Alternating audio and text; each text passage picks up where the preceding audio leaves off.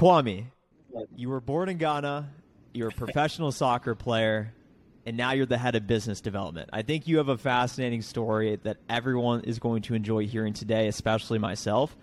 What I want to start with is the story how you and I got connected. A week ago, you messaged me out of the blue on LinkedIn, and you said, look, I just interviewed somebody, and, and he said, go meet Trent, or go check out the podcast.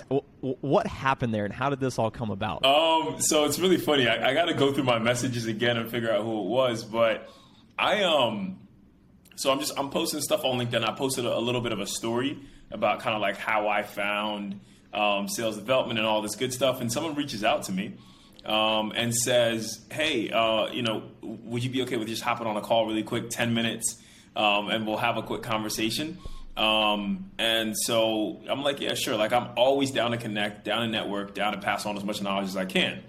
So we hop on a call.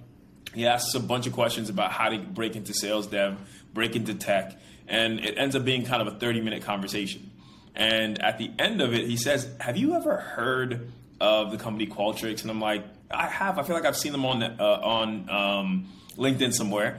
And then he says, have you ever heard of Trent Dressel? And I'm like, you know, I feel like I've seen the name somewhere. So from there, he was like, hey, I think you should just connect, link with him, and see if you guys could just like, I don't know, get together for a little a little conversation. I think you, you would have a good time. So that's what made me well, reach we're out. We're having a good and, time, uh, that's for and sure. And here we are. And the time period I want to start with, Kwame, because I, I think you have a lot of perspective, especially as you think about your formative years, sacrifice, breaking into tech sales, uh, Zoom Info, big company, and now leading um, pipeline generation and a lot of those activities for a smaller company. So I think that's a nice contrast that a lot of people are curious about. But what I want to start with is being born in Ghana. Tell us about that. And and, and when did you come over? I'm I'm not quite sure if, if, if it was too early where you don't remember. Just take us back to that period of your life. Yeah, for sure. Um, before I jump into that, the name shout was out, Matt shout Favela. out Matt Favela. You, gotta you made this happen, sure. And the hundreds and potentially thousands of people will hear it all because, Matt, you yeah. made the, uh, the connection. So shout out to you. Yeah, so gotta love that. But yeah, so uh, I came to the States when I was eight years old, so pretty young. Um, ended up in the D C area, and you know, prior to coming here uh, or coming to the States, um, you know, Ghana's fantastic. It's developed so much since I've left. Um, but at that time, in the small area that I was in, it was a very different lifestyle.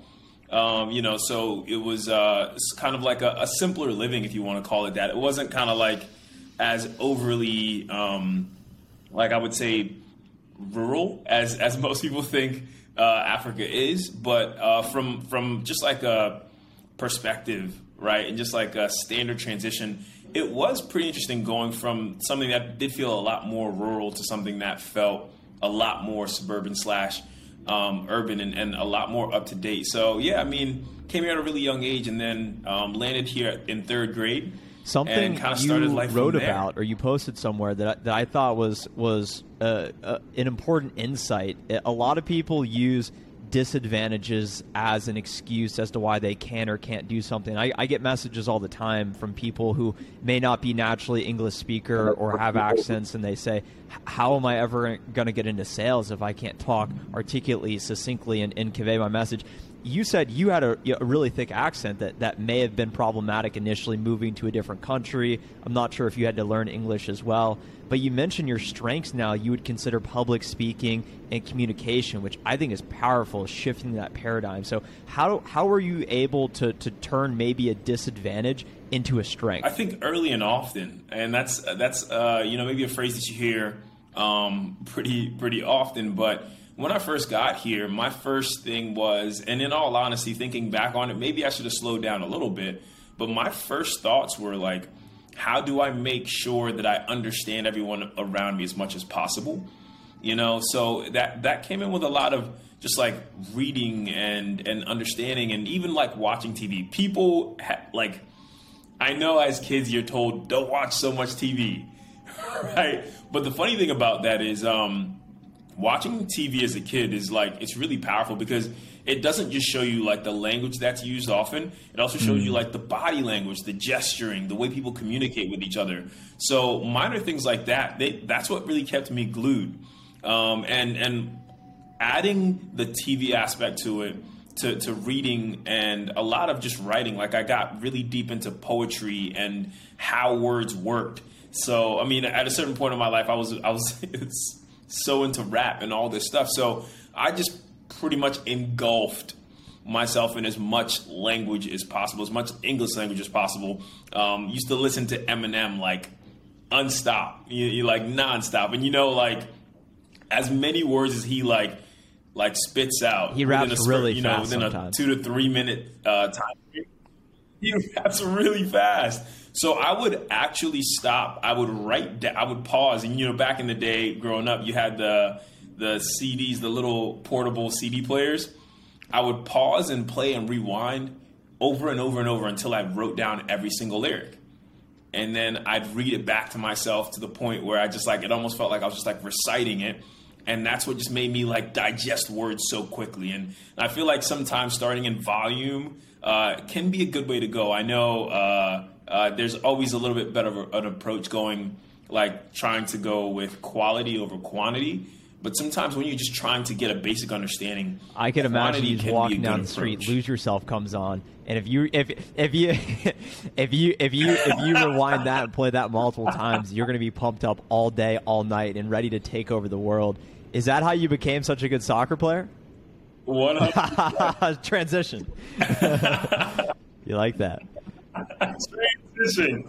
Yeah. How, so how did you get into soccer? Before we get into the, the, the sales stuff, which I know sales podcast, business career, which which that's that's yeah. where all the, the meat and potatoes, the value is going to be from. So you guys got to stick around to hear that. But talk about professional soccer yeah. because I like to play FIFA. I'm sure a lot of people watching like to play FIFA. I'm terrible at, at I, I never grew up playing, so I don't have that yeah. touch and feel. But so you, you got here in third grade and, and you started to figure out how to communicate through T V, and I'm sure sports were probably a big part of that as well. Yeah, a big part. And actually starting out, my thing was I want to be as American as possible. So when I came here in third grade, my parents enrolled me into like, you know, Pee Wee soccer. I played for like one year and I was like, nope, I want to be more American than that. So I started playing basketball and football. So, yeah, just getting myself into that. Those were really where I, I, I got my footing and got into team sports and started, you know, transitioning from there. Uh, and interestingly enough, the way that I got into soccer was my closest friend in uh, in high school. His name was Kenny. He dared me to try out for the soccer team in the beginning of my junior year. And at that point in time, I was I was really good at football. So I knew to myself, like, I had a solidified position. Like, if I go out for the soccer team and I don't make it, I will be fine, you know? Um, and at that point in time, I also didn't really see, like, I didn't see sports as being something that got me to the next level of my journey. Um, you know, coming from a, a family that wasn't too familiar with how, like, collegiate um, sports and how like scholarships, we didn't have a solid foundation in that stuff. So I was just playing sports because I liked it. Um, and yeah, so he dared me to try out for the soccer team. I go out for it. I try out. I'm the worst player out there. Um, you know, I'm, I'm already, you know, I'm sixteen, uh, going, going on seventeen, no touch, no understanding of the game, but I was just super athletic. So I just like, they would just pass the ball through. I'd run as fast as I could. You give it to me five times, I score once, and that's okay. You know, so that's how it all started out. I tried out for that team. Um, I made it, had a decent start, um, you know, like two goals that whole season.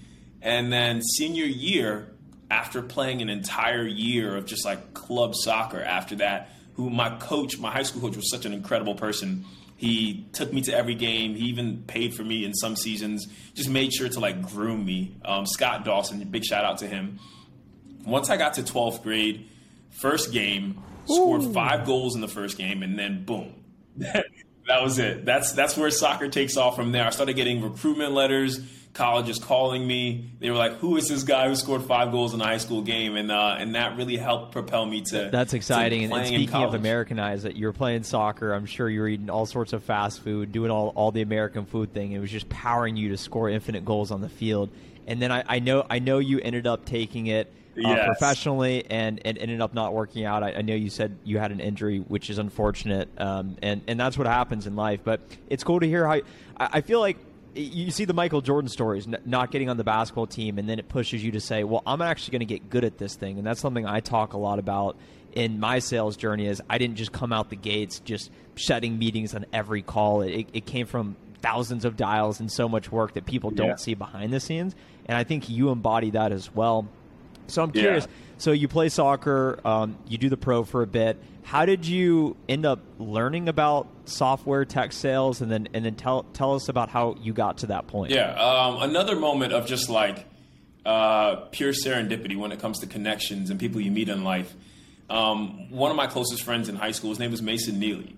Uh, he worked for a company, um, you know, a small company you may have heard of called uh, DiscoverOrg Zoom Info, um, and Uh, he reached out to me when I got back um, from playing, and he said, hey, since, since you're injured, you know, I guess like an injured professional is probably like on par with our rec team. So he's like, come play, come play with us, you know? So, uh, so we got back together. We started playing soccer on some nights. And then he said, hey, like, what are the odds that, you know, you're, you're looking to transition into something new in, in life, right? Like, um, you know, you at that point in time, I had my M B A. And there was a possibility for me to enter into the business world. I was hoping to take my business knowledge and apply it to soccer at some point, but it just, you know, wasn't in the works for that time. So his thing was, what about seeing if there's another path here? There's a, there's a really, really great like career path through SDRing, through being a sales development rep. And I think it would teach you a lot. So I have this great company. I'm doing really well here. I think you should just apply and see what happens. Uh, so Mason takes me on a little, like a, we'll call it a ride along. He takes me to the office for a day. I walk around with him. He gets on some sales calls. I talk to everyone in the office and, and I get a feel for it. And I'm like, you know, I, I feel good here. Uh, so I apply. Uh, Pat Valier, who is the, the senior director of sales um, at, in the Bethesda office at the time, the D C area, uh, hires me. How important and, was and it to have that connection early on to really open your eyes and, and, and probably help groom you throughout that process as well? Oh, that was big. That was that like the, the meaning and the, like the quality of having a really, really good connection, I think anywhere in life is, is like immeasurable. Uh, for me in this specific situation, you know, I can't, I won't say, right? I don't like to doubt myself and say I wouldn't be here without it, but but it's about as close to a I wouldn't be here without it as it can get, because all the way from the beginning, Mason encouraged me over and over. After he encouraged me the first time, I didn't apply right away after that office visit. I applied like two to three months later um, because after the office visit, I was still trying to rehab, still trying to get into it. I had a, a contract offer in Australia. Wow. And I was still thinking about taking it. And Yeah. Yeah. So Mason just kept saying, hey, man, like, I think it's a good idea. Like, if you go and things go bad in Australia, it couldn't, you know, like you could come back another two, three months later and the opportunities could be gone or not be as fruitful. So you should do this. Just give it a try. And so, you know, he pushed me across that line. And then once I got there, it was like helping me to shape my career in the best way to get to where he was. He's a director of sales. Right. And he's like, he's had so much experience to get where he's at. So he's like, what can I teach you to help you get an upper hand in every situation that you're in? You know, so it was an, an it was an immeasurable connection. Like the value of that connection, I cannot uh, I can't put a value on that. And, and it's just like, yeah, it's it's definitely been a big It sounds part like it, it really speaks to right surrounding now. Yourself around the right people. And I, I think a lot of people watching this, they they probably. They hang out with people, they have friends, they have professional colleagues, they do recreational things like your soccer league and whatnot. And it's it's really all, all about who you are around and the information you're taking in.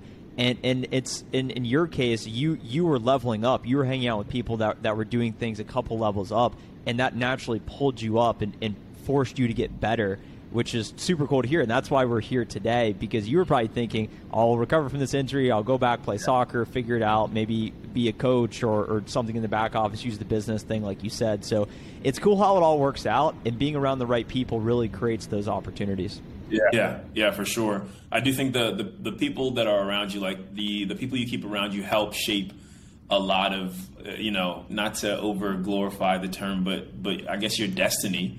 Right. Um, I do think that it's a big part of who you are, big part of the way that you think about things. And, and after Mason, after getting to into Discover. Shout out to the dog on the podcast. That's, I think that's the first. That's that's actually the second time we've had a dog appear on the podcast. The last time it screwed up the audio with somebody that was recording, but we're, we're rolling today. Oh my goodness! Yeah, yeah, um, yeah. So I mean, give me yeah. a sec. I'm gonna open while, the door for him. So come while in he's here. Figuring my out goodness. The dog, let's take a look at his shoes right there. I asked him before we started recording. Um, I said, "Do you actually wear the shoes, or are they just for show?" And he says, "I wear them, and they still look good too." So you're the you're the you're the real deal. You're the real deal. Um, so I know we were I know we were talking about Destiny, and and, and, and before we get into the sales career, one last thing I wanted to ask you about that that one of your posts that went pretty viral. It got it got a lot of feedback and attention. Is is talking about the comparison game in a way and in timelines, and I, I think. We as guys especially, we, we have this this internal drive to achieve status or prestige or make a million dollars by age thirty or have a better job than that person or whatever it may be. And it, when I was researching for this podcast to even think of a name, that's how I actually thought of Sales Prestige, because I said, people are hardwired to want to get to that next level. It's just evolutionary how we survive. And in the modern age, it's prestige in the form of money, status, promotions, titles, whatever it may be. And you talked a lot about being behind early on and always wanting to catch up to, to the people you're around. But eventually it all worked out in the end, which is great. So so talk about how people can manage uncertainty and that feeling of being behind the comparison game, because whether anyone likes to admit it or not, even the most successful people, it, it's never going away. So how do you think about that? Yeah, that's a really good question. Um, you know, that, that was an interesting like part of my life. Um, I think one thing, you know, that you mentioned that, that just like it resonates is just that constant feeling and, and desire of like being ahead or getting ahead, um, feeling like you're winning, you know, um, we all have that desire. Like everyone wants to be able to show up to their high school reunion and talk about all the cool stuff they're doing, how, uh, how, how well they're doing in life, how, you know, all their cars, all their this, all their that. And I remember showing up to my, you know, my ten year Uh, reunion and and kind of just like, I mean, I was playing soccer, which is great, um, but I still hadn't really seen the strides, right? Like I hadn't really signed that big contract that I was looking for, um, which was supposed to come at some point. But yeah, I mean, a lot of it comes with stress with, I think, society. You know, society puts this image of like, these are the things you have to do in life. This is uh, this is kind of what your timeline is, right? So as you keep hitting different parts of your journey and everyone's hitting those with you as you grow up together, you begin to get programmed into thinking that that means when they're hitting these next strides beyond our high school or our college journey, I should be there as well, you know? And that's, that's really, I think that's really important to take away from this, is that um, don't force yourself or don't, don't confuse yourself into thinking that because we went through first through fifth grade and fifth through ninth grade and ninth through twelve at the same time, it means that's how we're supposed to progress in unison. No, everyone has their own journey, and you have to just, you have to become accustomed to being comfortable in your own journey and not anyone else's. And that's, that's really important for me, and, and kind of how, how I ended up. I think at the end of the day, everyone's trying their best. Everyone has different outcomes they want to achieve. So it's, it's unrealistic to compare your desired outcome to somebody else. It creates this gap, uncertainty. Um, so whoever may be listening, however you may be listening, you're doing great. Keep it up, and we're all. It's all going to work out how it should in the end. So let's let's let's fast forward a bit to, to Zoom Info. So that was your initial opportunity. Your connection helped in, in, in a way shape you, get you hired. So you start as an S D R day one. Talk about the first couple months and how that went. Yeah. Um, so SDRing, man. Um, what what an incredible. Incredible role. uh, it's, um, you know, I, I started out, um, you know, first real big job in, in corporate America, um, you know, doing the full time thing, uh, trying to understand how procedures and policies and all these things work. And then on top of that, having to learn what the role is specifically. Right. So like S D R ing is just such a great step into sales. You know, it's, it is it is such a foundation builder. I mean, like I said, I came into this already having had uh, an M B A. And in that process, I still, I would say I learned more in my first three months than I like than I did maybe in my entire M B A program. Um, reason being, nothing against the M B A program. I think it was brilliant, but you do not get nearly as much experience it, learning about something thing. as you do experiencing it. Yeah. Doing it is just massive. Um, so doing it is just like, it's a big part of like really understanding what you've, what you've learned, putting it all together. All these concepts that seem so foreign, how do they all come together at the end of the day, right? If you learn about all these numbers and how they uh, create all these possibilities and blah, blah, blah, blah, blah, like all the things that you're learning, actually getting to apply them, that's when you really start to realize like what you're doing and how you're supposed to do it, right? How often you're supposed to do it, what times are best. So um, learning how to be an S D R was a really, really like pivotal part of my career. And uh, it's really important because for anyone who was listening, who was new to the S D R world, there were a few times, and I know one big time, one big day, where I thought to myself, everyone has that that, that moment of is sales for me, and you just you and you and you question yourself. I had it as well. It's tough. Yeah, yeah, it is. You know, you keep doing the same things that everyone says should be working. And then you're feeling yourself not achieving nearly as much results. Comparison. Right? And this comes right yeah. back to, to the timeline aspect. Right? Like you start seeing people do things in their career and you're like, I remember I started with three other S D Rs um, who are fantastic S D Rs and are in much better positions uh, you know, than when we started and are in great points in their career. But I, I saw all three of them get to different parts of their career before I did. Right. And so it becomes, once again, that that constant programming of like, oh, I saw them get a promotion. Like, why haven't I got a promotion yet? Um, I see them hitting accelerators. Why aren't I doing that? Um, so, yeah, I think a lot of it had to do with patience um, and, and just like realigning and understanding, like, this is a journey that I'm going through. And this is something that I've never done before. I, it's my job to understand this to the best of my ability.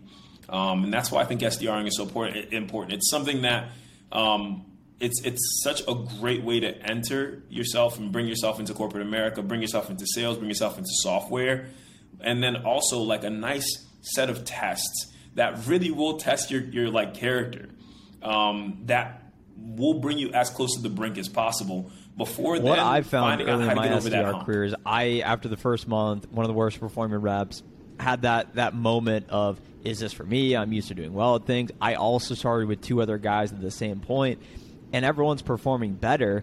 And you have these public dashboards. I don't know if you guys had these in Salesforce, or whatever. You see everyone's calls, opportunities accepted, pipeline, whatever your metrics you're measuring, and you see people doing better than you. And you start to and you start yeah. to dive into it, and you say, "Well, they got lucky. The account executive just threw them that. Oh, that was a lucky warm lead." And and it, yeah. it actually consumes so much time and yeah. energy just worrying about what other people are doing.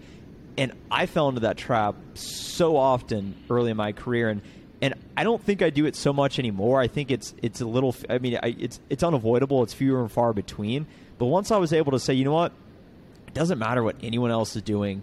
I want everyone to be successful. It actually it actually enlarges the pie for everyone, because if our company is more successful, let's say we're public – or or private trying to have that event, it's naturally going to make everyone more successful. So I should want everyone to do better, despite that instinct that tells me, well, if they're doing better, then I can't do well. Everyone can do well, and the less time and energy you spend on other people, the more time you can focus on getting better.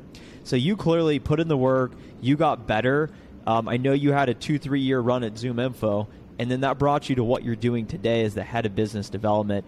So talk about your role today, and if and, and if I yeah. were someone on the street and I said, Kwame, what do you do? How would you describe what you do? Yeah, uh, well, uh, you know, I'll start with the company, and I'm great, really, really grateful to be here. Builder, Builder is an incredible um, content management solution, right? Uh, a system that helps, um, you know, companies and web developers to have an A P I-driven, um, composable drag and drop uh, uh, layout for their for their work, you know, their their workflow. So, you know, it, help, it basically makes developers' lives easier, and marketers and all that, right? But with that being said, um, I sell to developers, which is really difficult. Um, but yeah, I mean, so I am I am now the head of business development for a company that sells a software to a, to a, a market that I'm not very used to. You know, I've been selling to sales, marketing, and um, and, and recruiting my entire career, um, and now. Um, transitioning to this role uh, selling to developers and doing it from a point of building a process um, is very different from from what I've had at Zoom Info. Um, I would say at Zoom Info, I was more of a people leader, right? You know, I, I, at any time I was, I had anywhere from twenty-five to thirty-four reps. Um, and my focus was building on top of the processes and solutions we've already put together and just basically just innovating in a way that would help our team achieve its goals the best, right? Whereas at Builder, my job is to come up with and invent the process from ground zero. Um, so I think in terms of transitioning here, I've gone from more of a people leader to a process leader or a process creator or whatever you want to call it. Um, but yeah, it's it, being at a startup has been really interesting because now it's not as much me trying to help people to hit their goals. Um, it's more me figuring out how I'm going to hit mine and then, you know, in turn, making sure that the company hits theirs as well. So uh, yeah, that that's basically what I do now is inventing processes and figuring out how we can really like develop as a business. I feel like um, my previous business development leadership roles have been more so um, how can I help my team to develop and help them develop the company. And now now it's more so how do I develop and help the company develop as well. So uh, process yeah, is so transition. important. And, and I think the reason it is is because when you have a clearly outlined framework or principles or a way to make decisions without using a whole lot of effort and knowing what does success look like, what does good look like, how do we measure the outcome, it allows you to then scale by having that process. So you as a really talented individual contributor, you can be the best person at closing of all time. And that's important and you'll get paid a lot to do that. But if you can start to scale your process to help other people be successful as well and elevate everyone, you have this multiplier effect and you have leverage and, and it's actually way more valuable to be doing that.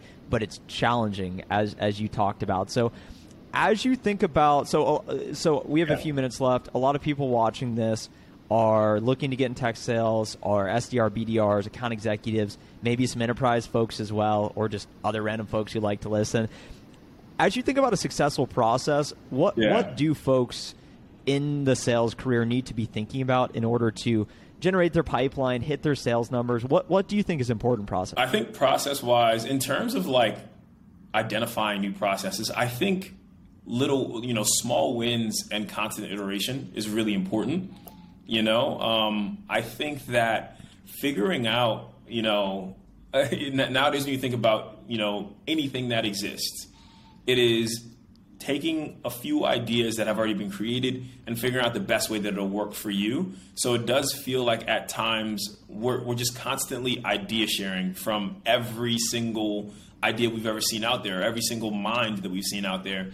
So I think a lot of success within processes deals with figuring out who people people in your space, right? People in your space, what they've done to be successful, um, how you can try to replicate that success using similar methods, um, and if not similar methods, at least what part of their process can you take away and apply to a new process that you're creating? So I would say the biggest thing about processes that I've learned is just constant thinking, constant, um, constant brainstorming, constant iteration, right? And being open to like listening, talking, um, hearing out as many people as possible, because like we are all at, at the end of the day, we are all aiming for the same goal. Like if, if the world were run perfectly, um, if the world were run the way that I, I would hope it would be, every salesperson on earth would hit their numbers.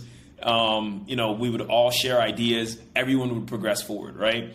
So when you think about that in a nutshell, it's like, how can I take what has come before me from people who have been successful? How can I work on it? How can I implement it? How can I maybe change it in a way that's going to work for us? So that, that's my biggest thing on process. tiny iterations, small victories. I like um, what you said about small victories, because it, more often than not, you can walk out of the office or work, walk out of your room, work from home, whatever it may be, and and you, and you say, did I did I make any progress today? Did I did anything go well? And it's as salespeople, you may have multiple days where it seems like nothing is going well or going your way, but you're always one moment away from everything changing, from connecting with a high-level person at one of your top accounts on a cold call, whatever it may be.